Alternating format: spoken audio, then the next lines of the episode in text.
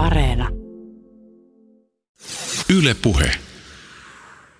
Kristiina Koskinen, sä oot yhdessä sun tekstissä puhunut niin sanotusta televisioeläimen lajista. Mihin tällä viitataan? Se on oikeastaan tämmöisen brittiläisen mediatutkijan Brett Millsin ajatus, jota mä oon sitten hyödyntänyt ja lainannut omassa tutkimuksessani. Ja se, mihin hän mun mielestä viittaa tällä on se, että, että, tota, että kun me eletään niin medioituneessa maailmassa, niin iso osa esimerkiksi siitä, mitä me tiedetään vaikkapa villieläimistä, niin tulee meidän tietoisuuteen esimerkiksi television välityksellä. Ja, ja kun me katsotaan eläintä luontodokumentissa – joka nyt on siis esimerkki tästä, niin, niin, tota no, niin sen ominaisuudet ei välttämättä enää määrity yksinomaan biologian ehdoilla, vaan ne onkin tiukasti sidoksissa tuotantokoneistojen ja katsomisen intresseihin. Ja silloin tämä representaatio rakentuu vahvasti visuaalisuuden ja kerronnan ehdoilla. Ja tämän eläimen määrittely vaikuttaa silloin toisenlaiset konventiot kuin vaikkapa luonnontieteellisessä kontekstissa – ja Mills on havainnollistanut tällä tavalla syntyvää kulttuurista mielikuvaa siitä eläimestä niin tämmöisellä televisioeläimen ajatuksella. Ootko sattumoisin katsonut Temptation Islandia? Aika vähän. Jos lainkaan, niin aika vähän. Et tunnusta ainakaan. Se on siis tämä Sami Kurosen juontama reality-ohjelma, jossa pariskunnat erotetaan ja laitetaan useiksi viikoksi hauskoja ja kivan näköisten sinkkujen keskelle. Ja sitten aina bileiden jälkeen kokonnutaan niin sanotusti iltanuotiolle, jossa henkilölle ojennetaan tabletti, jossa sitten alkaa pyöriä videokooste siitä, mitä se kumppani on siellä sinkkujen keskellä puuhannut. Ja mä oon usein ajatellut, että tämä iltanuotiovideo on omanlaisensa luontodokumentti. Siinä siis esitetään joku tämmöinen tapahtumaketju tai asia, joka todella on tapahtunut, mutta video on oletettavasti lyhyehkö ja sen tarina tai sen esittämä väite on koostettu isosta tallennemassasta. Siis on tehty valintaa, narratiivissa on ehkä painotuksia, joilla saadaan katsojasta ja siitä varatusta tyypistä irti joku tunnereaktio – ja se osa, minkä TV-katsoja näkee, on selvästi eräänlainen tiiviste jostain todennäköisesti pidemmästä ja monisyisemmästä tapahtumaketjusta. Siis vähän kuin eläindokkarin kohtaus tai luontodokkarin kohtaus, jossa on jokin takaajo tai taistelu tai pennut leikkii. Ja sitten se kohtaus siihen ohjelmaan on koostettu lukemattomista eri kuvista, ehkä eri aikoina ja hieman eri variaatioista – mutta siis lopputulos on eräänlainen vaikutelma ja totuuteen perustuva jäljitelmä. Joo, eikä, ei, vaikea mennä väittämään, että se ei myöskään olisi totta. Tässä jaksossa aiheena on luonnon esittäminen erilaisissa luontoelokuvissa ja luontoohjelmissa. Tiivistäen, puhumme muun muassa dokumenttien ja elokuvien luontokäsityksestä ja siitä, minkälaisia valintoja jonkun tietyn esitystavan taustalta ehkä löytyy. Kristiina Koskisen lisäksi ääneen pääsevät myös luontosisältöjen tekijät. Haastateltavana jaksossa on esimerkiksi elokuvan tekijä Marko Röör. Jakso on äänitetty ja koostettu marraskuussa 2020. Ylepuheessa Juuso Pekkinen. Kertoisitko kuka olet? Mä oon siis väitöskirjatutkija Lapin yliopistosta ja teen väitöskirjaani siellä taiteiden tiedekunnassa. Ja se, mitä mä tutkin, on, on yksinkertaisesti sanottuna luontodokumentit, ja, ja se, mistä mä olen niissä kiinnostunut, on, on, on se luonto ää, käsitteellisenä konstruktiona. Eli yritän ymmärtää, kuinka luontodokumentit ja niiden kerronta rakentaa luontokäsitystä. Ää, ihan alun perin ää, mun koulutus on metsätieteiden maisteri, ja mulla oli silloin myöskin laaja sivuaine ympäristönsuojelutieteestä ja tota, mä oon ollut myös ympäristöjärjestössä töissä silloin uran alkuvaiheessa. Ja tota, sen jälkeen mä oon kuitenkin medianomin tutkinnon kautta siirtynyt televisioteollisuuteen ja tehnyt töitä erilaisten faktapohjaisten telkkariohjelmien ja dokumentaaristen ohjelmien ja, ja kaupallisten lyhytdokkarien parissa noin kymmenen vuoden ajan. Vähän eri rooleissa alun perin tuotannossa ja myöhemmin sitten käsikirjoittajana – ja tota, tässä väitöstutkimuksessa yhdistyy tavallaan nämä kaksi polkua, eli voisi sanoa, että halu ymmärtää luontoa ja halu ymmärtää sen esittämistä myöskin teoreettisesti. Meillä kaikilla on jokin, siis usein aika ilmiselvältä tuntuva käsitys siitä, että mistä me puhutaan, kun me puhutaan luonnosta. Mutta kun vaikkapa luontodokumenttielokuvan tai luontosarjan sitä luontokäsitystä tai luonnon esittämisen tapoja alkaa tarkastella kriittisesti, niin voi varmaan todeta, että se luonto voi tarkoittaa aika erilaisia asioita ja sen luonnon voi tuoda esiin hyvin monella eri tapaa. Luontohan on tosi kiinnostava käsite just sen takia, että sillä on tosi vahva tämmöinen arjen merkitys. Me voidaan keskustella luonnosta ja, ja tulla ihan ymmärretyksi. Mutta sitten samaan aikaan se, se on myös hyvin kulttuurinen konstruktio. Tämmöinen kuuluisa sitaatti kulttuuritutkija Raymond Williamsilta, että, että luonto on yksi länsimaisen kulttuurin moniselitteisimistä ja hämärimmistä käsitteistä ja siihen sisältyy valtava määrä länsimaista aatehistoriaa tämän kaiken voisi ehkä myös niin kuin kiteyttää sille, että, että luontoa koskevat merkitykset on historiallisesti muuttuvia ja kehittyviä.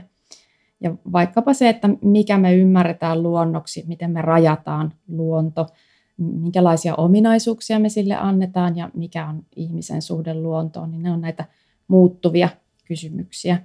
Ja, ja sitten on, on myös tunnistettu äh, taipumus puhua luonnosta yleisenä ja yhtenäisenä, ikään kuin yksiköllisenä luontona – mikä on aika hämmentävää, kun ajattelee sitä kaikkea moninaisuutta, mitä se kattaa, erilaisia ekosysteemejä ja habitaatteja. Tästä ilmiöstä herää sellainen ajatus, että, että luontodokumenteista voisi jotenkin havainnoida jonkunlaisia, niin luontokäsitysten kategorioita, mutta, mutta että ainakaan mun tutkimuksessani mä en ole, en ole kokenut sitä mielekkääksi, että, että se täytyy se, se käsite tavallaan palastella niin kuin pienempien alakäsitteiden alle. Mä oon käyttänyt esimerkiksi tätä villin luonnon käsitteestä käytyä keskustelua yhtenä esimerkkinä. Konkreettisella tasolla on aika vaikea osoittaa sellaista aluetta maapallolta, johon ihmisen vaikutus ei olisi koskaan yltänyt, tai, tai määritellä sellaista koskemattomuuden astetta, joka ikään kuin varmistaisi tämmöisen riittävän erillisyyden. Ja se, se, se ehkä se ero niin kuin fyysiseen todellisuuteen, että, että se, se villiys on paremminkin tämmöinen jatkumo tai liukuma. Meillä on enemmän tai vähemmän luonnontilaisia metsiä, kun sitten tämmöinen polariteetin ääripää, tämmöinen niin kuin koskematon villi luonto, joka on sitten tämmöinen kulttuurinen mielikuva. Sä oot siis ollut tekemässä dokumentteja ja reality-ohjelmia. Miten sä jäsennät kysymystä siitä, minkälaisen ikkunan aiheeseensa edellä mainitut autenttisuudella pelaavat genret tarjoavat? Siis Onko tämä ikkuna todellisuuteen metafora edes kovin perusteltu? Käytännössä tuotannossahan ei oikein, niin kuin, että jotenkin musta tuntuu, että siinä ei, ei tule pohtineeksi niin tarkkaan tämmöistä teoreettista ajattelua siitä, että miten mä tämän dokumentaarisuuden tässä tuotannossa ymmärrän. Ne ratkaistavat kysymykset puristuu niin konkreettisiksi, just, että kuka puhuu millä intresseillä, ymmär, ymmärtääkö katsoja, mistä näkökulmasta ja mitä reunaehtoja tässä on.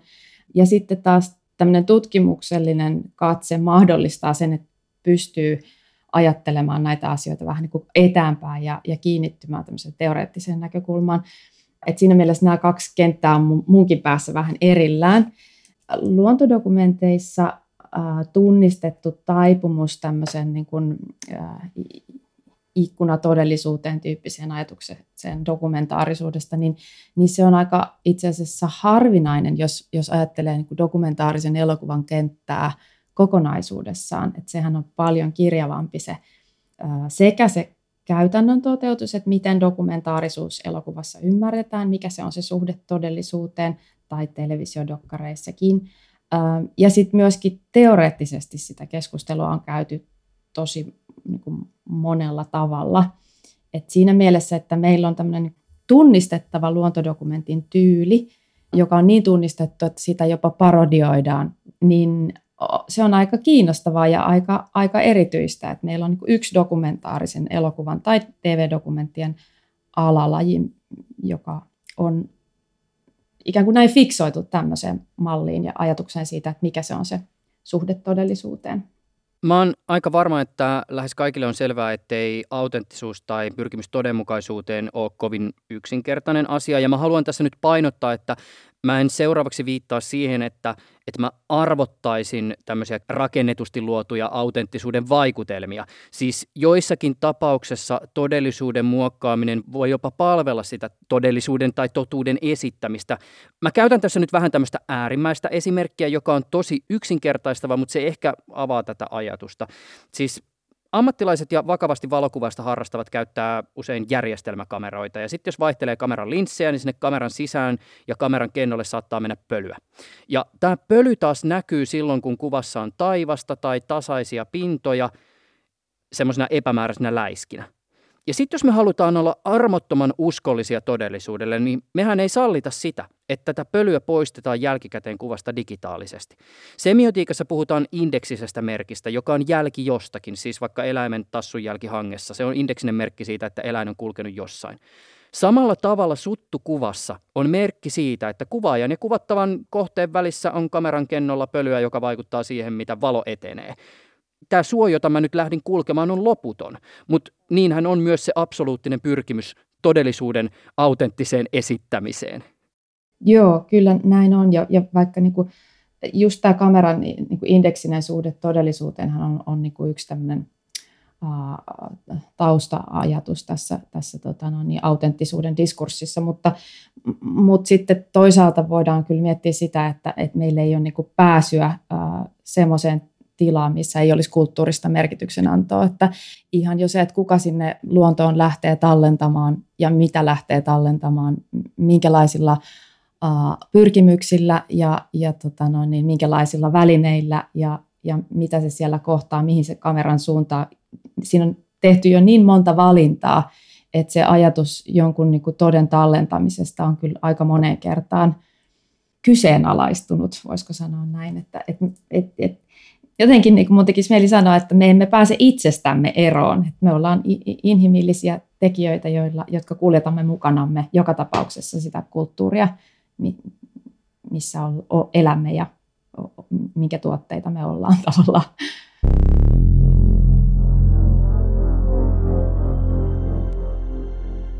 Otetaan vielä tähän alkuun tämmöinen lämmittely- ja soundcheck-kysymys kuvaile about siisteintä luontodokkari tai ohjelmakohtausta, jonka sä oot nähnyt? Voi vitsit, kun niitä on niin hirveän Joo, paljon. just toi. Aina toi. Mm, miksi? Ei, ei voi valita Eihän tuommoista kysymystä voi esittää ihmiselle. Kertoisitko, kuka olet?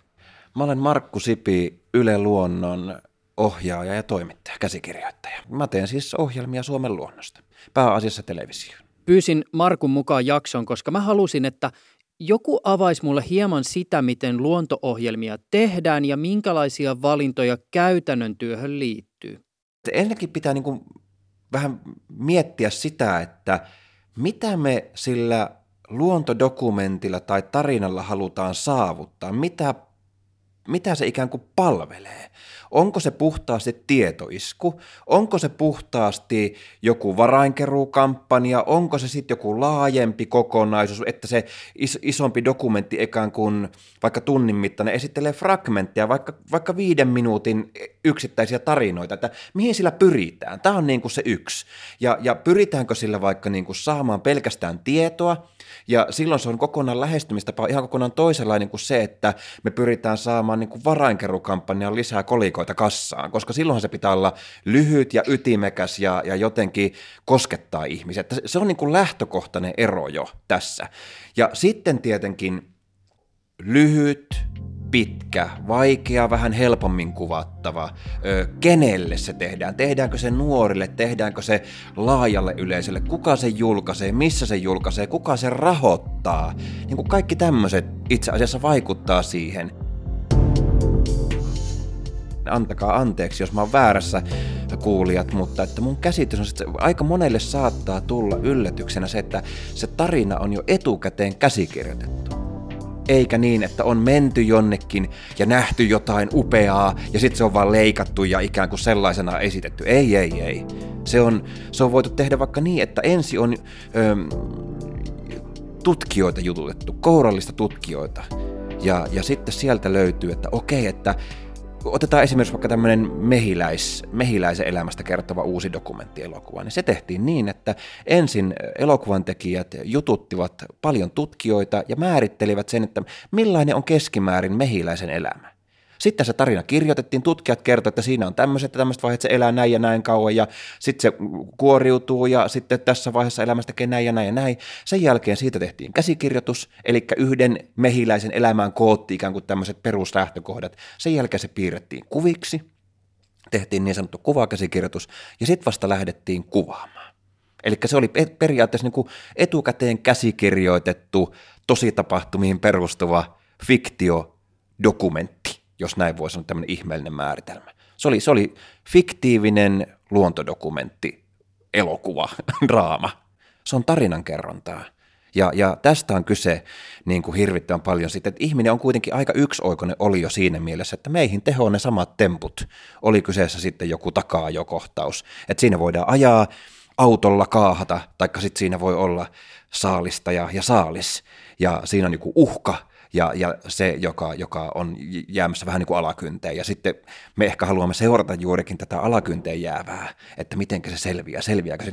Tämmöiset samankaltaiset kysymykset meillä herää.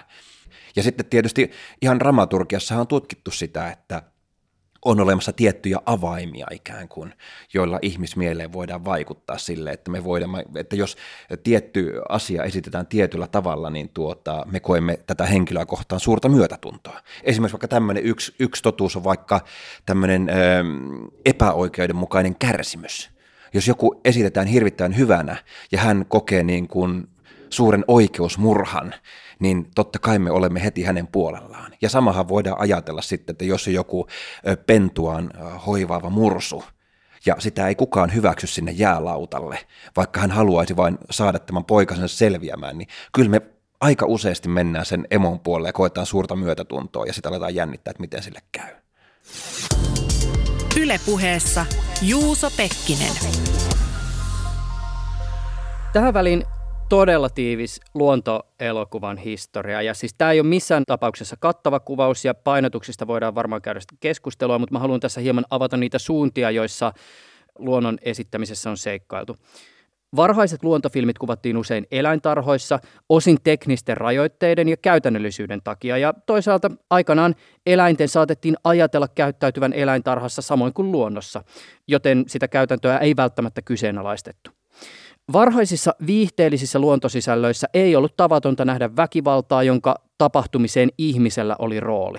Siis eläimeen saatettiin jopa johtaa kamera edessä sähköä tai eläimet laitettiin tappamaan toisiaan ja sitä sitten kuvattiin. Ennen toista maailmansotaa luontoelokuvissa saattoi olla vahva ideologinen painotus. Nationalistiset, fasistiset ja rotuajatteluun kytkeytyvät narratiivit saattoivat rakentaa filmien ideologisen pohjan. Toisen maailmansodan jälkeen Disney toi genreen isosti Hollywoodin.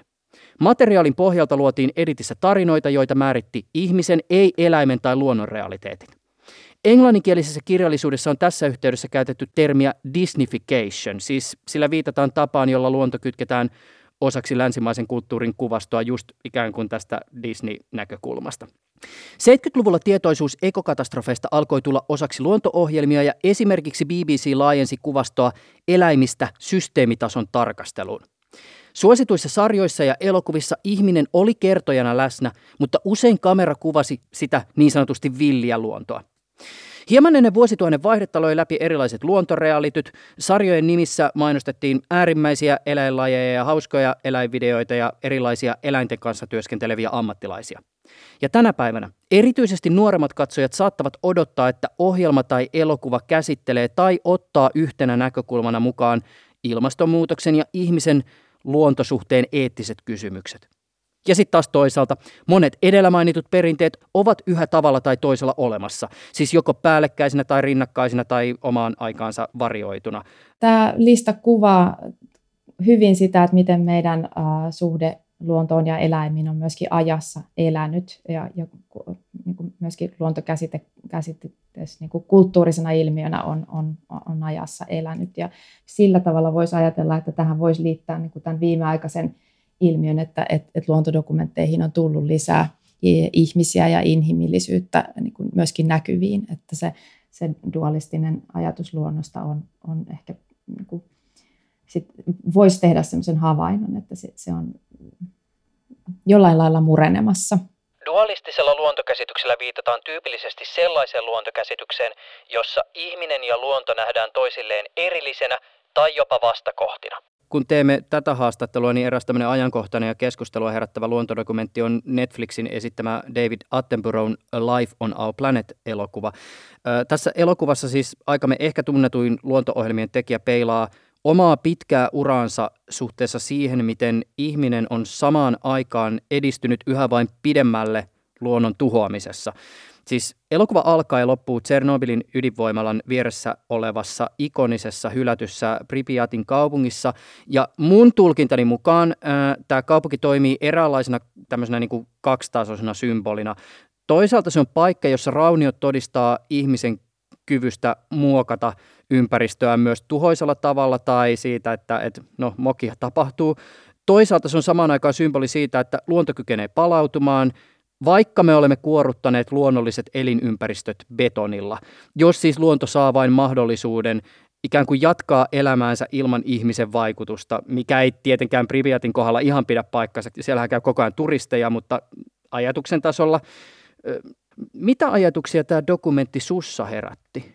Sehän on hieno kokonaisuus monella tapaa ja Attenborough on edelleen hyvin karismaattinen myöskin yli 90 Ehkä niin kuin ensimmäinen ajatus, mitä minulla siitä heräsi, on se, että se on aika hyvä tiivistymä siitä, mikä vaikeus luontodokumenteilla genrenä on, on tällä hetkellä sylissään. Eli se, että, että se ajatus koskemattomasta luonnosta, jolla on, on tehty niin kuin tosi hienoja luontodokkareita ja Attenborough on tehnyt todella hienoja luontodokkareita sillä, ja se on ollut hyvin leimallinen piirre näissä luontodokumenteissa, niin se ei ole oikein enää uskottava.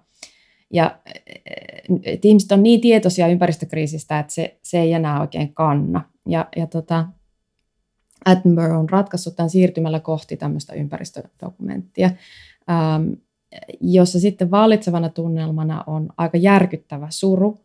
Äh, Attenborough puhuu tästä tämmöisestä menetetystä paratiisista ja sitten se niin nostalgiaa voi erottaa sieltä ja sitten jopa tämmöistä kauhun tunnelmaa. Että mun täytyy sanoa, että mä itse esimerkiksi ihan rehellisesti itkin tämän, tämän nähtyä, niin musta se on, se on aika järkyttävä, vaikka, vaikka siinä ei nyt sinällään tullut mulle mitään kauhean uutta tietoa.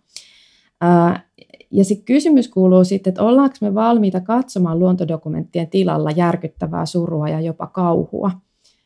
Eli esimerkiksi jos ajattelee vaikka avaron luonnon kontekstia joka lauantain primetimeissa, niin onko se järkyttävä suru semmoista, mikä sinne sitten menisi.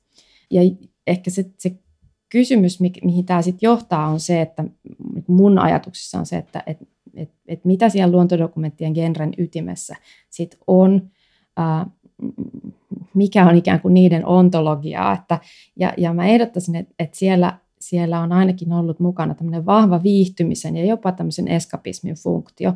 Eli ehkä keskeinen ominaisuus on sitten kuitenkin ollut mahdollisuus päästää irti ihmisyydestä ja siihen liittyvästä painolastista – ja mitä nyt sitten tapahtuu, jos tämmöinen dualistinen luonto e, käsitys ei enää ikään kuin uskottava dokumentaarisessa kontekstissa, niin, niin mihin suuntaan tämä genre kehittyy, jos ei tämmöiseen ympäristödokumenttiin. Mä palaan vielä sen verran tähän Life on Our Planet-elokuvaan ja sen luontokäsitykseen. Et ainakin mä itse tulkitsen, että sehän on siis monella tavalla aika tämmöinen utilitaristinen. Siis elokuva pyrkii näyttämään, kuinka ihmisen suhde luontoon on sellainen, että se luonto on ihmiselle resurssi, mutta että sitten taas toisaalta se dokumentin jalopyrkimys lienee ei suoraan irtaantua tästä, vaan myös muistuttaa siitä, että me tarvitsemme luontoa ja on tämmöinen niin kaipuu harmoniaan luonnon kanssa. Mutta mä oon kuitenkin taipuvainen ainakin itse ajattelemaan, että se dokumentti ei suoraan haasta tätä utilitaristista suhdetta. Ei, mä oon tuosta aika samaa mieltä ja se oli, se oli ehkä toinen asia, mitä mä siitä mietin, että se, se tapa kuvata luontoa tämmöisenä erillisenä ja ihmeellisenä ja yksiköllisenä ää, entiteettinä, ää, siitä huolimatta, että se on nyt siinä elokuvassa niin kuin myönnetään, että se on vaurioitunut ja viottunut, niin se, se, se on kuitenkin aika dualistinen tietysti mielessä sitten. Ja just niin kuin sä sanot, niin se, se on tämmöinen resurssiajat, ajatteluun pohjautuva. Se on ehkä tämmöinen niin resurssiutopia siis siinä niin, mielessä, kyllä. että me voidaan tavallaan hyödyntää jotain niin, että se, mistä, mitä me hyödynnetään, ei sit kuitenkaan liikaa kärsi. Niin, jos ainakin, hyvin op, ainakin hyvin optimistinen tässä, tässä mielessä. Puhe. Marko Röör on tullut tunnetuksi erityisesti elokuvatuottajana ja ohjaajana. Tota, elokuvan tekijä. Sen kummemmin ei oikeastaan tota, tätä ammattia voi täsmentää. Röörin Metsän tarina ja Järven tarina elokuvia voidaan pitää vähintään katsoelokuvien valossa huomattavan merkittävinä suomalaisina luontoelokuvina. Kun teen tätä jaksoa, trilogian viimeinen osa, Tunturin tarina, on tulossa ensi iltaan.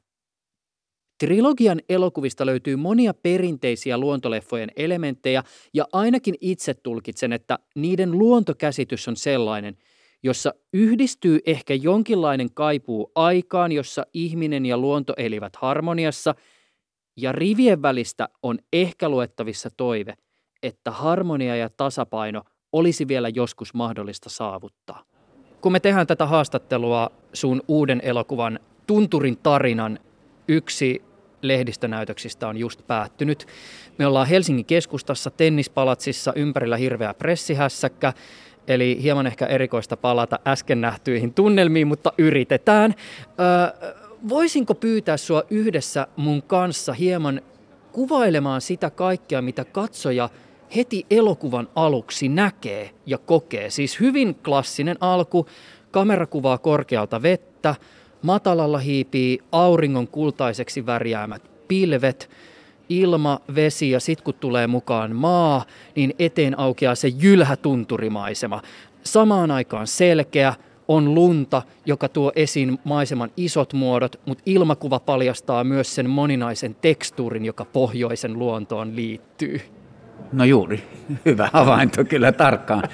Pystyt kuvailemaan niistä, niistä niin kuin tämä tarina lähtee kulkemaan, koska mehän tietyssä mielessä kerrotaan maan synnystä, ei maapallon synnystä, vaan kuinka maa nousi maan uumenista ja, ja miksi, miksi tuota tunturit on myyttisiä ja miksi niillä on kenties joku suurempi tieto tästä meidän planeetasta kuin mitä me osataan aavistaakaan, kun me mennään hiihtokeskukseen pohjoiseen. Että meidän tarina olettaa, että, että ne voisi tietää jonkun suuremman salaisuuden ja ihminen on aina halunnut jotenkin tietää sen yhden vastauksen saada, että, että mistä me ollaan tultu ja ennen kaikkea miksi. Sä oot usein puhunut näiden luontoelokuvien kohdalla siitä, että sä haluat herättää katsojassa tunteen. Ja toki se on siis varmasti universaali elokuvan tekijöiden haave tunne heräsi jo heti siinä alkupuoliskolla, kun ne tykkylumen peittämät puut varjoineen lepää siinä niin tähtitaivaan alla. Se oli, herätti todella kylmiä väreitä. Mutta onko sulla jotain ajatusta tai toivetta siitä, että mihin tämä esimerkiksi näiden luontotrilogia-leffojen herättämä tunne ehkä johtaisi? Siis muuhunkin kuin siihen, että katsojat suosittelee elokuvia kavereilleen.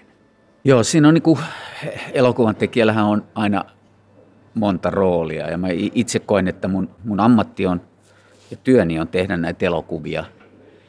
Ja niin kuin itse totesit, niin elokuvan täytyy herättää ihmisessä joku tunnekokemus. Se ei ole opetusväline eikä se ole tota, pelkästään. Joskin tapauksessa voi olla tiedon lähde, mutta sen pitää ennen kaikkea saada niin kuin ihmiselle tunnekokemuksia. Mun mielestä niin kuin tunnekokemuksen pohjalle voi syntyä sitten niin, kuin niin vahvoja – henkilökohtaisia päätöksiä, että ne vaikuttaa sun koko elämään. Näin mulle itselle on käynyt, kun mä oon nuorena nähnyt jonkun poikkeuksellisen hieno elokuvan, niin mä oon päättänyt ruveta elokuvan tekijäksi.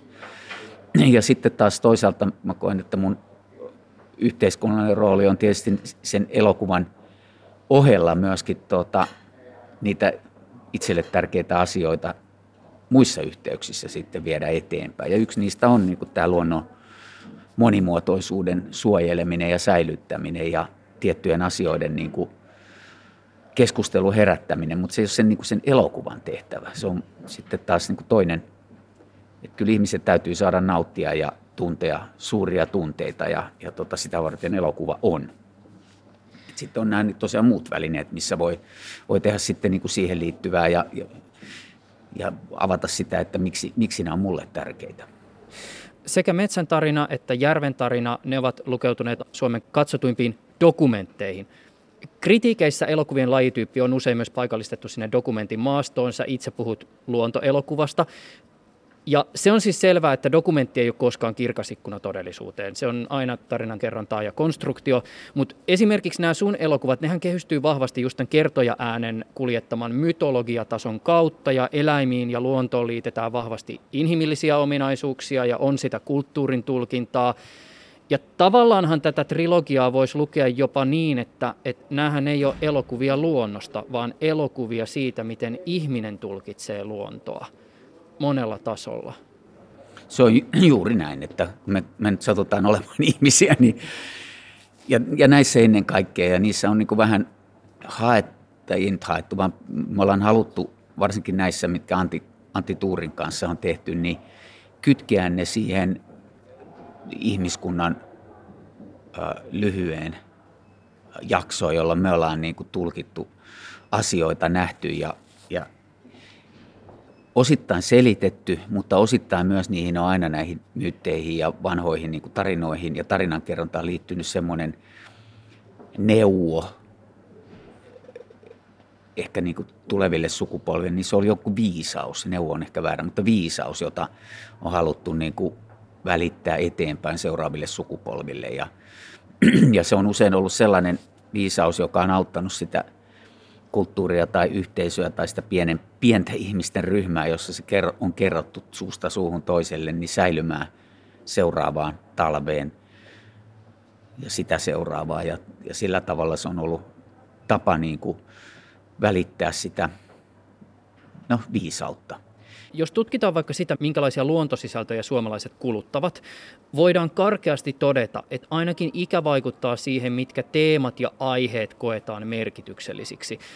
Yli 45-vuotiaat on mieltynyt lähiretkeilyyn, Suomen luonto ja maisemat kiinnostaa, lintujen laulu ja luonnon antimet. Ja sitten alle 45-vuotiaiden kohdalla, niin, eli esimerkiksi meikäläinen, niin nousee isommin esiin luonnossa seikkaileminen, kaupunkiluonto, liikkuminen eettisyys, ilmastonmuutos. Mun on helppo kuvitella, että erityisesti nuorempien katsojien joukosta löytyy ihmisiä, joiden mielestä tuntuu hieman erikoiselta, jos luontodokumentti, jossa esitellään vaikka jotain ekosysteemiä, ei kommentoi ihmisen tuhoisaa vaikutusta luontoon. Eettinen pohdiskelu ja ekokatastrofien tiedostaminen on myös käsitykseni mukaan se, josta puhutaan sitten, kun luontoelokuvien tekijät kokoontuu vaikka johonkin festivaaleille. Jos puhutaan tästä luontotarina-trilogiasta, niin oletko koskaan tässä vuosien varrella pohtinut tai käsitellyt sitä, että oisko ihmisen ja luonnon suhteen sitä ikävää realismia pitänyt sit kuitenkin tuoda siihen tietyllä tavalla aika idealisoituun luontokuvastoon mukaan? Siis kokeeko tavallaan tämän tyyppistä painetta, kun tekee tämän tyyppisiä leffoja? No tässä lajityyppisessä tai genressä tai mun tavassa tehdä, niin en koe, että mun olisi pitänyt sitä siihen tuoda, että – nämä niin kuin liikkuu vähän toisella tasolla. Ja sitten täytyy muistaa, että mä oon näistä varjoinut niitä erilaisia versioita, että niissä sitten puhutaan niin kuin enemmän ehkä tiedepohjalta, että esimerkiksi metsän tarinasta, järven tarinasta ja tunturin tarinasta tulee yhteensä näitä tarinoita, tarinoita metsistä ja järviltä ja tuntureilta, niin 70 osaa Ylelle. Ja ne on nimenomaan informatiivisia ja niissä sitten on taas näitä faktapuolia. Puhutaan myöskin niin kuin laji, lajien tota, lajikadoista ja siitä, että mitä näille, näille eri eläinlajeille on tapahtunut tai tapahtumassa ja minkälaisia muutoksia niissä tapahtuu. Et se on niin kuin toinen. Ja sitten me ollaan nyt sekä Järven tarinasta tästä myöskin tehdään tämmöistä niin seurantaohjelmaa, missä, missä nämä asiat, että kuinka, kuinka tota, kapeaksi on mennyt, missä me voidaan enää työskennellä. Jos me halutaan tällaisia elokuvia tehdä, niin ne sitten niin täydentää mun mielestä sen kuvan toisen puolen, että tällaista on, tällaista voisi olla vielä enemmän. Et se on myöskin se yksi viesti mun mielestä näissä oheis ja niissä muissa töissä ja vaikka tämän tyyppisissä haastatteluissa, missä voi kertoa, että meillä vielä on tätä, se on aivan fantastista ja ainutlaatuista – jos me pikkusen ponnistellaan, niin se voisi säilyä ja vähän enemmän kuin pikkusen, niin se voisi jopa lisääntyä, että niiden mahdollisuudet paranee. Ja tämä on niin kuin iso kokonaisuus, että mä en koe tätä niin kuin työnäni pelkästään. Nämä leffat on mun työtä, mutta sitten on myös semmoinen tietynlainen elämäntehtävä. Että mulla on itselleni tärkeitä asioita, myönnän hyvin itsekkäästi. Mä haluaisin sukeltaa vielä jäljellä olevat vuosikymmenet kirkkaissa suomalaisissa järvissä. Ja se ei ole mahdollista, jollemme me tartu muutamiin asioihin. Esimerkiksi turpeen käyttöön ja metsäojituksiin, koska ne voidaan ratkaista toisellakin tavalla. Se ei tarkoita, että me, me niin kuin vaaditaan, että jonkun on luovuttava elinkeinostaan, kun me voidaan se kompensoida taloudellisesti ja, ja teknologisesti ja myöskin niin kuin järke, sellaisella tavalla, että molemmat toteutuu. Että ne ei ole pelkästään, niin kuin, toi on lopetettava kerta kaikkiaan, kun se on väärin. Ei. Me voidaan etsiä siinä tapa, jolla niin kuin nämä molemmat asiat voi toteutua. Kun me vähän ponnistellaan ja käytetään niitä resursseja vähän niin kuin toisella tavalla. Tämä seuraava tulkinta ei ole siis arvottava, mutta voi varmaan todeta, että nämä sun leffat on monessa mielessä aika tämmöisiä perinteisiä luontoelokuvia. Siis luonto esitetään villinä, kertoja ääni rakentaa narratiivin, selittää kuvat, näytetään erityistä ja sitten jos näytetään tavallista, niin sekin tulee esitetyksi jollain tosi erityisellä tavalla. Teknologia mahdollistaa tämän hienosti. Mutta yleisemmin, ootko ajatellut koskaan Marko Röör, sitä, että onko meillä tulevaisuudessa tällaista luontoelokuvaa tai luontoohjelmia? Siis Toki nytkin voidaan hyvällä syyllä kysyä, että onko sitä villiä luontoa enää missään ja onko olemassa koskematonta erämaata, mutta siis tulevaisuudessa luontoresurssihaavoittuvuus ja katoaminen saattaa johtaa siihen, että semmoiset tarkkaan rajatut, ehkä just ne nimenomaan niin sanotut koskemattoman luonnon kuvat on nykyistäkin enemmän fantasiaa. No toi on tietysti se pelko, mikä ehkä mulla itsellä on, että ja toki takaraivossa on ollut myös se, että me ollaan tehty tätä kuvaamista aivan yli niiden määrien, mitä me tarvitaan, niin myöskin sitä tulevaisuutta varten. Että näähän jää niin kuin kansalliseksi omaisuudeksi. Kaikki meidän kuvaama materiaali siirtyy tuonne digitaalisiin arkistoihin, ainakin tutkijoiden käyttöön. Ja on toki, siis entropian lain mukaan vain muutos on pysyvää ja, ja siinä mielessä tämä, mitä me nyt tässä katsomme, tuntureita meidän Lapissa, ja niin 500 miljoonan vuoden päästä on aika pitkällä. Ei ole meidän Lapissa enää, eikä olla mekään täällä ehkä tuota, sotkemassa asioita. Me ollaan niin kuin taltioitu pieni hetki siihen ihmiskunnan niin kuin, käyttöön ja ihmiskunnan muistiin, ja, ja tuota, sekin on rajattu. Ja kun kysyt, että onko sitä tässä muodossa, niin pelkään, että ei ole.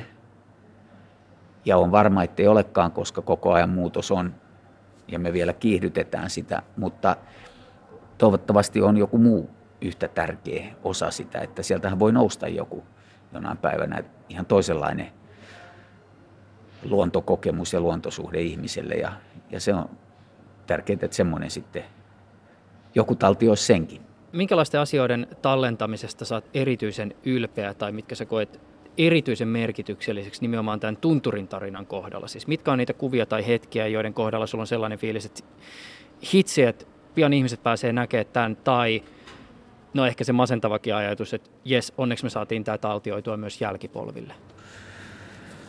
No tietysti siellä on paljon semmoisia, joista mä oon haaveillut vuosikausia. Että meillä meni esimerkiksi tuohon jäidenlähtöön Teemun kanssa kahdeksan vuotta Se oli muuten odotusta. mieletön se leikkaus siis siitä. Tota, siinä oli ne äh, koiras, teeri, teerit, Joo, ne tappelee siinä ja sitten aletaan leikkaa sitä jäidenlähtöä. Se oli, se oli hieno. Joo, mutta näin kevät, kevät kaikki tapahtuu niin kuin lomittain. Että se on ehkä myöskin tässä tarinassa hyvin tärkeä kulminaatiopaikka, koska siihen asti on kaikki ollut jäässä, mutta sitten kun vedet vapautuu, niin se tarkoittaa, että luonto yhtäkkiä lähtee liikkeelle ja se oli niin kuin, mä oon siitä haaveillut, että jäidenlähdön, tuommoisen jäidenlähdön näkisi, mutta Teno, jossa se tapahtui, niin, niin tuota, paikallisesti sanoi, että ehkä kerran 20 vuodessa.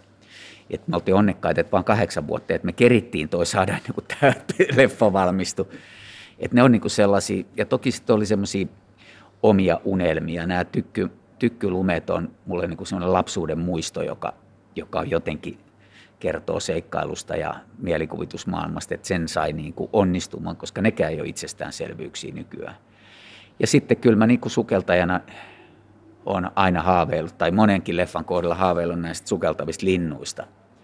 Puhumattakaan sitten niistä luolista, että kyllä luola maailmana jo, oot se sinne niin kuivaluolaan tai vedenalaisiin luoliin, niin siinä on jotain poikkeuksellisen jännää. Ja se onhan toi niin kuin luolasto, missä me oltiin, niin visuaalisesti ihan häkellyttävä. Et muutama sata miljoonaa vuotta luonnolla meni tehdä ne niin kuin sinne, että pelkästään vesihän on ne kaivertanut. Sitten on se, se on tosi mystistä ja ihmeellistä, että aina silloin voi kysyä, että miksi, mutta ei, eihän luonto tarvitse mitään syytä, niin kuin näin se toimii ja me kysytään miksi ja, ja tuota, vastauskin pitää itse löytää, koska ei se, ei se luonto sulle vastaa, pitää itse niin kuin rakentaa sille vastaus. Niin kuin me nyt on tässä rakennettu tarina ja, ja tuota, kuitenkin se on niin kuin, luonnolla on omat väylänsä ja oma kulkunsa. Ylepuheessa Juuso Pekkinen. Kristiina Koskinen, audiovisuaalisen kulttuurin tieteellinen julkaisu Lähikuva julkaisi hiljattain sun vertaisarvioidun artikkelin, joka kulkee otsikolla Antroposkeenen ekosysteemi, pohjoinen metsä villin luonnon näyttämönä. Aloitetaan ihan sillä, että mihin sä viittaat tällä termillä antroposkene? Joo, no se on taas, tota, no niin, taas käännyn Brett Millsin puoleen. Eli, tota, Jokaisella meillä on Millsi. Jokaisella meillä on Millsi, kyllä. Joo. eli tässä on, tässä on kyse tämän Brett Millsin tämmöisestä sanaleikistä, jossa hän on uh, ottanut sanan antroposeeni, jolla siis viitataan tällä hetkellä elettävään aikakauteen, jolloin ihmisen planetaariset vaikutukset on niin merkittäviä, että niitä voidaan verrata geologiseen voimaan. Ja, ja sitten hän on lisännyt siihen englanninkielisen sanan seen, ää, josta mä oon sitten kääntänyt suomenkielisen version skene, eli tämmöisessä merkityksessä näkymä ja näyttämö, jolla hän sitten viittaa visuaalisuuden suureen rooliin, eli siihen, että luonnon representaatiot esitetään usein elokuvan ja television kautta ja visuaalisten medioiden kautta. Ja, ja tota, no, niin siinä, tästä siis summauksena ää, voi sanoa, että antroposeenin aikakaudella luonto ymmärretään valtaosin katsomisen kautta. Ja, ja tota, no, niin Mills puhuu antroposkenen eläimistä, jotka määrittyy ää, ensisijaisesti tarinan rakenteiden, visuaalisuuden ja televisiokerronnan asettamien vaatimusten ja mieltymysten kautta. Eli juurikin tämä televisioeläimen laji. Ja tota, no, niin tämä mun artikkelissa tämmöisenä näyttämön kaltaisena tilana piirtyvä metsä, niin, niin se resonoi aika vahvasti tämän Millsin teorian kanssa ja mä oon lainannut häneltä tätä antroposkenen termiä ja, ja ympännyt sen sitten tämmöisen antroposkenen ekosysteemiin. Eli mä, mä oon tarkastellut sitä metsää tämmöisen niin kuin metsäekosysteemin käsitteen kautta. Ja mitä sä tässä artikkelissa tutkit? Mihin sä esimerkiksi tätä ajatusta sovellat? Mä olen valinnut tämmöisen mahdollisimman hyvin tähän autenttisuuden diskurssiin vastaavan luontodokumentin, joka on siis Ylen avaran luonnon esittämä ja jo vuonna 2013, eli ei ihan tuore, mutta kuitenkin mun mielestä ihan, ihan niin kuin hyvä esimerkki avaran luonnon luontodokumenteista. Kyseessä on avaraluonnon esittämä sarja Villi Pohjola, josta, josta siis mun analyysin kohteena on vain yksi jakso, ää, joka esittelee sen, se on osa 1 kautta 6 Suomi. A- aihe on metsäinen, siellä on paljon metsien eläimiä ja, ja, ja jokunen järvien eläin siellä myöskin nähdään, mutta että valtaosin kyse on, on metsistä ja metsästä. Ihan hetki tämmöistä niin konkretiaa ja kuvailua. Ollaan kuuntelijan silmät. Siis minkälaisia piirteitä sä tämän sarjan yhdestä jaksosta oot ehkä poiminut? M- mitä sä siellä näet? Eli siellä on valittu riittävän isoja ja visuaalisia eläimiä, jotta niitä on voitu kuvata ilman kovin kummosia erikoiskameroita. Efektejä on käytetty tosi rajallisesti, siellä on jonkun verran nopeutuksia tai hidastettuksia, mutta että, että voisi sanoa, että vaikutelma on hyvin luonnollinen. Ja sitten myöskin niin kuin kokonaisuus on sidottu yhteen ää, aika löyhällä kertomuksella vuoden aikojen etenemisestä ja tämmöistä liiallista tarinallista, mistä on selvästi pyritty välttämään. Eli se alkaa talvisista olosuhteista, joissa karhu ja sudet on kiinnostuneita samasta hirven raadosta.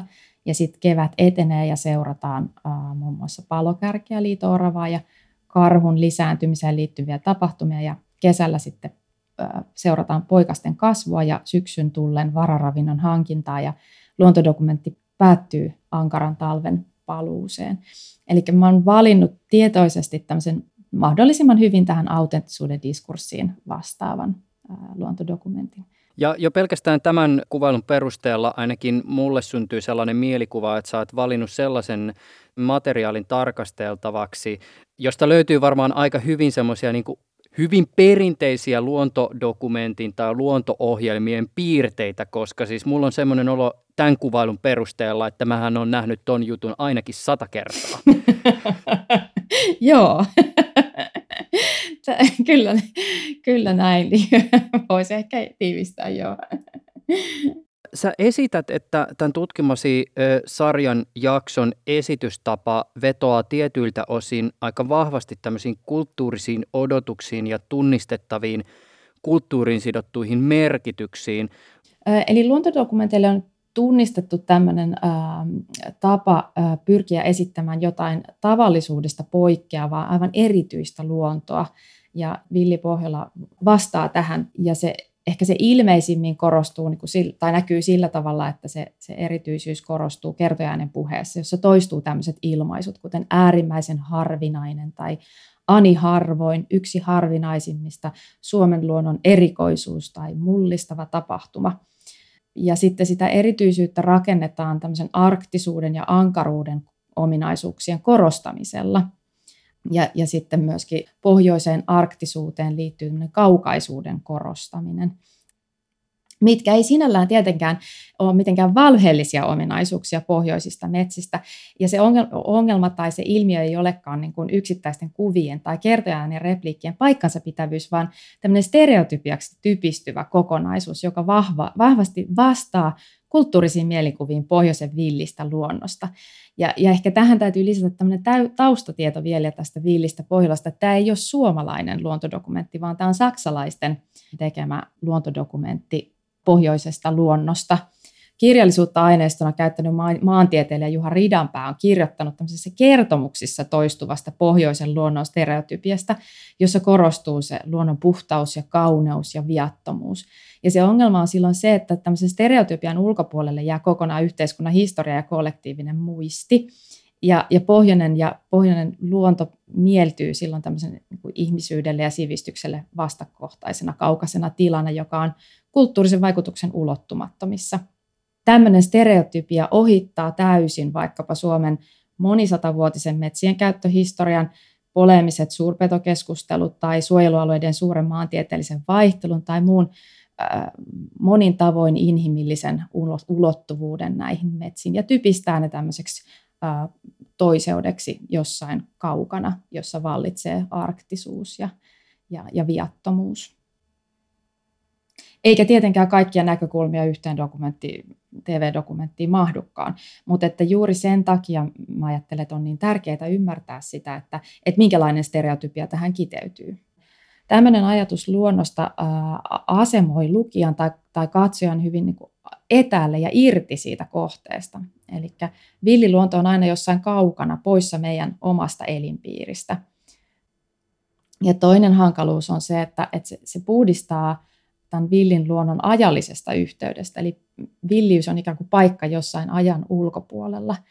Ja, ja käytännössähän tämmöistä niin kuin villiyteen kytkeytyvää alkuperäisyyden ajatusta ei voi oikein fyysisestä ympäristöstä tavoittaa, koska, koska, koska luonto on niin aina biologisessa mielessä jonkinlaisessa muutostilassa, vaikkakin hitaassa sellaisessa äh, ihmisen mittakaavasta ajateltuna, mutta tämmöinen, tämmöisessä representaatiossa alkuperäisyys muuttuu teoreettiseksi mielikuvaksi ajasta, jolloin jokin määrittelemätön nykyisen kaltainen ei ollut olemassa – ja sitten kolmas hankaluus, jota on, jota on pohdittu, on tämmöinen villin luonnon narratiivi, johon kuuluu matka villiyteen ja sieltä pois. Ja, ja se ajatus on se, että, että matkustamalla tämmöiseen villiin luontoon ihminen voi itsekin tavoittaa jonkinlaisen aitouden ja autenttisuuden tilan, mutta sitten matkan päätyttyä hän kuitenkin palaa sinne, mikä on villistä luonnosta irrallaan. Ja tällä tavoin meidän arkisen elämän ratkaisut ja toiminnat ei kytkeydy sinne vapaaseen ja aitoon luontoon, joka sitten kuitenkin säilyy tässä ajatuksessa autonomisesti paikallaan ja vastaanottavaisena aina, kun ihminen päättää sinne matkustaa. Ja, ja sitten semmoinen, mitä mä oon itse tässä pyörittänyt aika paljon, on, on ajatuksissani ehkä omasta taustastani johtuen, että, että tämmöinen niin aidon luonnon ymmärtäminen tilana, sellaisena tilana, joka, joka on, niin kieltää meidät itsemme, niin, niin, tai tilana ilman meitä itseämme, niin se, se kieltää niin kuin ihmisen, jolla olisi edes teoreettinen mahdollisuus sopeutua ympäristöönsä lajina muiden joukossa. Dokumenttihan on, kuten ollaan puhuttu, konstruktio, mutta, mutta sitten taas toisaalta kaikkein vaikuttavimmat kokemukset, nehän pitää usein sisällään jonkinlaisen immersiivisen tai samaistumisen kokemuksen. Vaikuttunut katse ei tyypillisesti ole analyyttinen katse. Estetiikassa puhutaan tämmöisestä alietääntymisestä, jolloin se kokemus jää jollakin tavalla vajaaksi, jos esimerkiksi vaikka ne tuotannolliset metarakenteet tulevat jollakin tavalla näkyviin tai katsojaa pyritään jollakin tavalla esimerkiksi tekemään tietoiseksi tietyistä valinnoista. Jos ajatellaan yleisemmin luontoelokuvaa, niin sehän lainaa lähes aina esimerkiksi kuvakerronnan konventioita fiktioleffasta. Siis jos mietitään vaikka kohtausta, jossa kaksi koirasta tappelee naarasta tai katsojalle esitetään joku takaajo tai jossain tapauksessa ehkä tulkitaan jonkun eläimen pyrkimystä, hömöttiainen tutkii reikää tai jotain, tosi pro-esimerkki. no, mutta joka tapauksessa, niin kuvat rakennetaan samalla tavalla kuin ne rakennetaan vaikkapa draama-elokuvassa – mutta ilman semmoista tiettyä tunnistettavaa narratiivia katsoja ei ehkä eläydy, hänessä ei synny sitä tunnetta. Ja sitten ilman tunnetta se asia ei ehkä välity tai muutu merkitykselliseksi. Siis jos Yrjö Kokko ei olisi aikoinaan kirjoittanut kirjaansa laulujoutsenesta niin vetoavasti, niin laulujoutsen ei ehkä olisi Suomessa pelastunut sukupuutolta. Siis kirja sai ihmiset miettimään suosittua riistalintua ja sen kohtaloa – ja sitten jos taas pyritään tämmöiseen niin kuin mahdollisimman biologisesti oikeelliseen ilmaisuun ja pyritään tekemään katsoja tietoiseksi kerronnan rakenteesta, niin ehkä se tunne ja sitten sen myötä tapahtuva ehkä joku tämmöinen myös niin kuin suojelullinen herätys, siis se, että aa niin joo, että luonto onkin siisti, niin se saattaa jäädä ehkä tapahtumatta. Joo, en, en, en ollenkaan ole niin eri mieltä tuosta, että et, et kyllä mäkin ajattelen niin, että et tekijöillä on ihan vähintäänkin yhtä suuri velvollisuus siitä, siitä niin kuin katsojan kuljettamisesta ja kerronnan kuljettamisesta, että, että semmoinen luontodokumentti, vaikka se olisi kuinka eettinen, mutta jos ei sitä kukaan katso, niin sehän menettää merkityksensä, et, et, et, niin mikä järki sillä sitten on olla olemassa. Mutta ehkä si, siinä mielessä niin kuin se, se kysymys, minkä toi mulle kyllä herättää, on se, että kun me saadaan aikaiseksi vaikka tämmöisellä ylevällä äh, spektaakkelin kaltaisella villin luonnon kuvauksella suuri vaikutus. Tai vaikka just tässä Attenboroughn elokuvassa se kontrastoituu vielä tämmöisen niin kuin menettämiseen ja, ja, ja, ja vaurioitumiseen ja, ja tuhoutumiseen, niin, niin, tota noin, niin se vaikutus suhteessa siihen, että mitä me sit voidaan, miten me voidaan toimia ympäristön hyväksi tai, tai luonnonsuojelun hyväksi, niin kohtaako nämä kaksi asiaa niin kuin tässä pisteessä. Eli että jos meidän mahdollisuudet arjessa on niin kuin toimia ympäristön hyväksi on aika, aika pieniä käytännössä, aika epäselviä ja poleemisia arjen valintoja. Meneekö mä työmatkat pyörällä vai autolla? Valitsenko mä isot neliöt ja pitkät ajomatkat vai, tai tuenko mä paikallisyhdistys, luonnonsuojeluyhdistyksen paikallisjaostoa? Ni, niin kuinka sitten maaliin osuu sellainen, sellainen luontodokumentti, jossa luonto esitetään äh, ihmeellisenä, äh, tajunnan räjäyttävän hienona kokemuksena – en ole ihan varma, kuinka hyvin nämä kaksi asiaa ikään kuin sitten niin kuin rinnastuu ja, ja korreloi meidän, meidän niin kuin mielessä, että, että, että osuuko se vaikuttavuus jotenkin kuitenkaan sitten ihan siihen maaliin. Että, että meidän on helppo sanoa, että, että joo, trooppinen, trooppisten metsien metsäkato on pysäytettävä, mutta meidän mahdollisuudet vaikuttaa siihen on aika pienet. Mutta sen sijaan meidän mahdollisuudet vaikuttaa on tässä ihan, ihan lähiympäristössä ja aika tavalliseen lähiluontoon. Meillä on niin kuin mahdollisuus ja suomalaiseen, vaikkapa suomalaiseen metsäluontoon meillä on mahdollisuus vaikuttaa, mutta, mutta me kaikki tiedetään, että se on paljon niin monisyisempää ja, ja poleemisempaa. Itse mä ehkä niin kuin kuulen tässä jollakin tavalla niin kuin ajatuksen siitä, että pääseekö se tavallinen ja ihmistä lähellä oleva oikeuksiinsa jokaisella meillä on niin kuin tietty valveillaoloaika ja se valveillaolo täytyy rajallisesta määrästä mediasisältöjä ja jos kaikki on vain niin kuin sitä spektaakkelia ja villiä erämaata ja luontoa, niin ehkä se just se tavallaan niin kuin se ajatus siitä, että no tuolla jossain niin kuin meikäläisen takapihalla on kastemato, niin se unohtuu. Just näin. Se oli, se oli hyvin kiteytetty. Kyllä.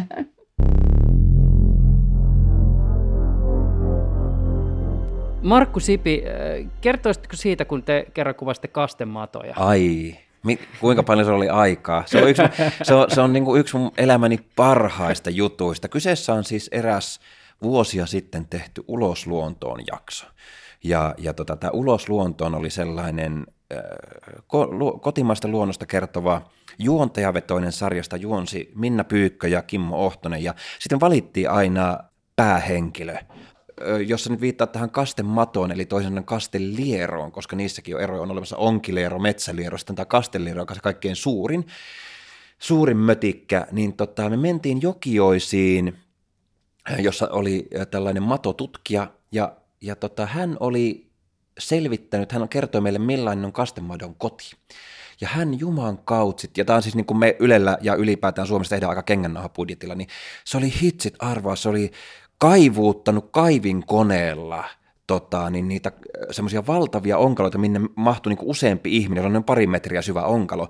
Ja sitten kun ne kastemadon kodithan on semmoisia noin puolitoista metriä syviä, pystysuoria reikiä maassa, jota sitten hissin tavoin hilaa se liero siellä ylös ja alas. No se oli kaatanut sinne niihin tyhjiin onkaloihin sellaista kipsi, kipsivalosta. Ja sitten kun se oli leikannut siitä hyvin taiten, niin se oli kaivannut nämä kipsivalokset esiin. Ja sitten me oltiin yhtäkkiä onkalossa ja me nähtiin siinä muta seinemässä semmoisia valkoisia pystysuoria rantuja. Ja se oli aika vaikuttavaa seistä siellä kuopan pohjalla, kun mä huomasin, että ei vitsi, tämä pelto on täynnä reikiä, valkoisia soiroja, nämä on niiden koti. Ja sitten ajattelee, että tämä kasteliro, se voi elää kymmenenvuotiaaksi yhdessä tämmöisessä kolossa. Ja sitten se, niin se löytää ne, ne, ne parittelukumppanit sille, että se ei ikinä poistu sieltä. Sillä on se oma koti, se oma reikä, ja sitten kun se tulee sieltä yöaikaa ulos, kostea, ihana, lämmin, pimeä yö, kuvittele, että on maahan piirretty ympyrä ja sen keskellä on tämä reikä, niin se ikään kuin viisarin omaisesti kiertää sitä omaa aluetta noin 30 senttiä ja se etsii sieltä ne parittelukumppanit sekä kurkkaamassa jokaisen koloon ja jos sen kumppanin koti viehättää, niin sit aletaan liehittelemään, sit alkaa parittelutouhut ja se koko kastemoteen parittelu onkin sitten ihan kokonaan toinen juttu.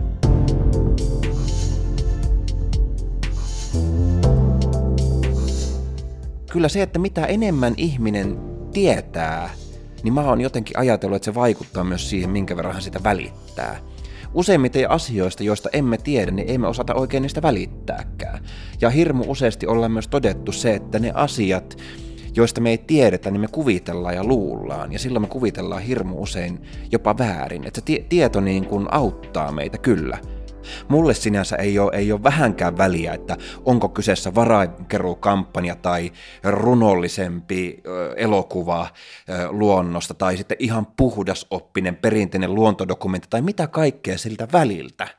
Koska kyseessä on kuitenkin se tosiasia, että syy miksi sitä tehdään, mä oletan, että tämä on se syy, joka koskettaa ja yhdistää meitä kaikkia luontoelokuvien tai luonto tekijöitä, on se semmoinen ihmeellinen rakkaus ja niin kuin se, se fasinoidutaan ja, ja kie, meitä kiehtoo ne kaikki ihmeet, mitä tuolta löytyy.